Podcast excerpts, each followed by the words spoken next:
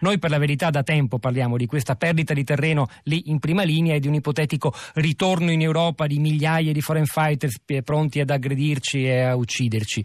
Eh, va inquadrato in quest'ottica l'episodio di ieri?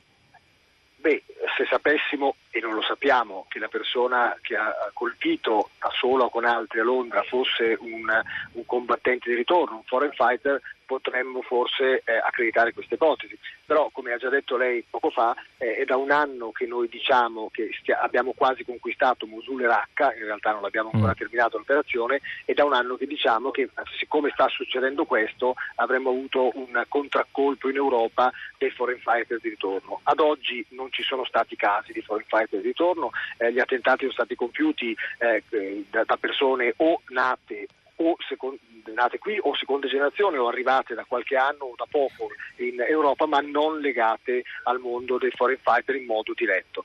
Quindi mh, è, è, difficile eh, fare questo collegamento ma soprattutto è difficile fare questo collegamento perché non sappiamo il profilo dell'attentatore e quindi eh, arrampichiamo sui vetri in un certo senso.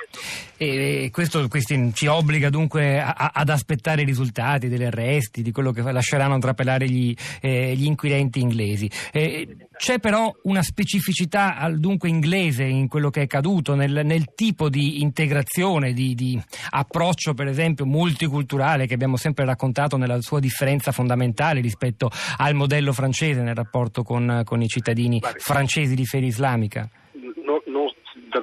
sapendo chi è la persona, non c'è anche sapessero chi è, no, faremo davvero delle, delle congetture. Io quello che possiamo dire ad oggi, farei due commenti.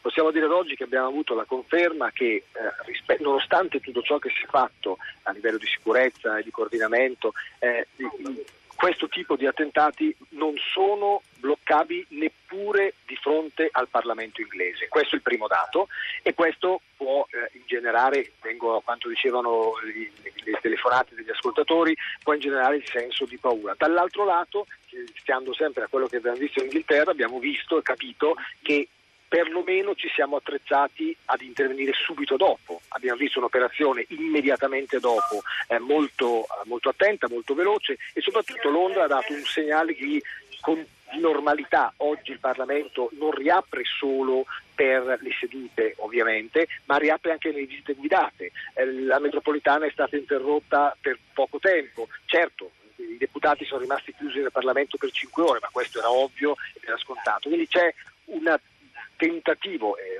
ovviamente i morti sono morti e, e, alle famiglie dei morti questo non aiuterà in nessun modo, ma c'è un tentativo di reazione di fronte a fatti su cui non siamo difendibili, molto composto e molto ordinato, eh, che fa capire che non vogliamo farci modificare l'agenda. Faccio un'ultima battuta, l'agenda ce l'hanno già modificata, lei e tutti gli altri operatori dei media oggi e domani avrebbe parlato di Europa, avremmo tutti parlato no, di Europa. No, noi lo faremo, domani lo facciamo comunque. Eh, ma però questo fatto a, a detterà l'agenda sia degli incontri sì. di Roma inevitabilmente che dell'attenzione mediatica in un momento delicato in Europa. Noi siamo qua a parlare di di un uomo che si è buttato contro degli indifesi a Londra di varie nazionalità e questo è già un, una correzione della nostra agenda di dibattito ordinato che hanno già creato.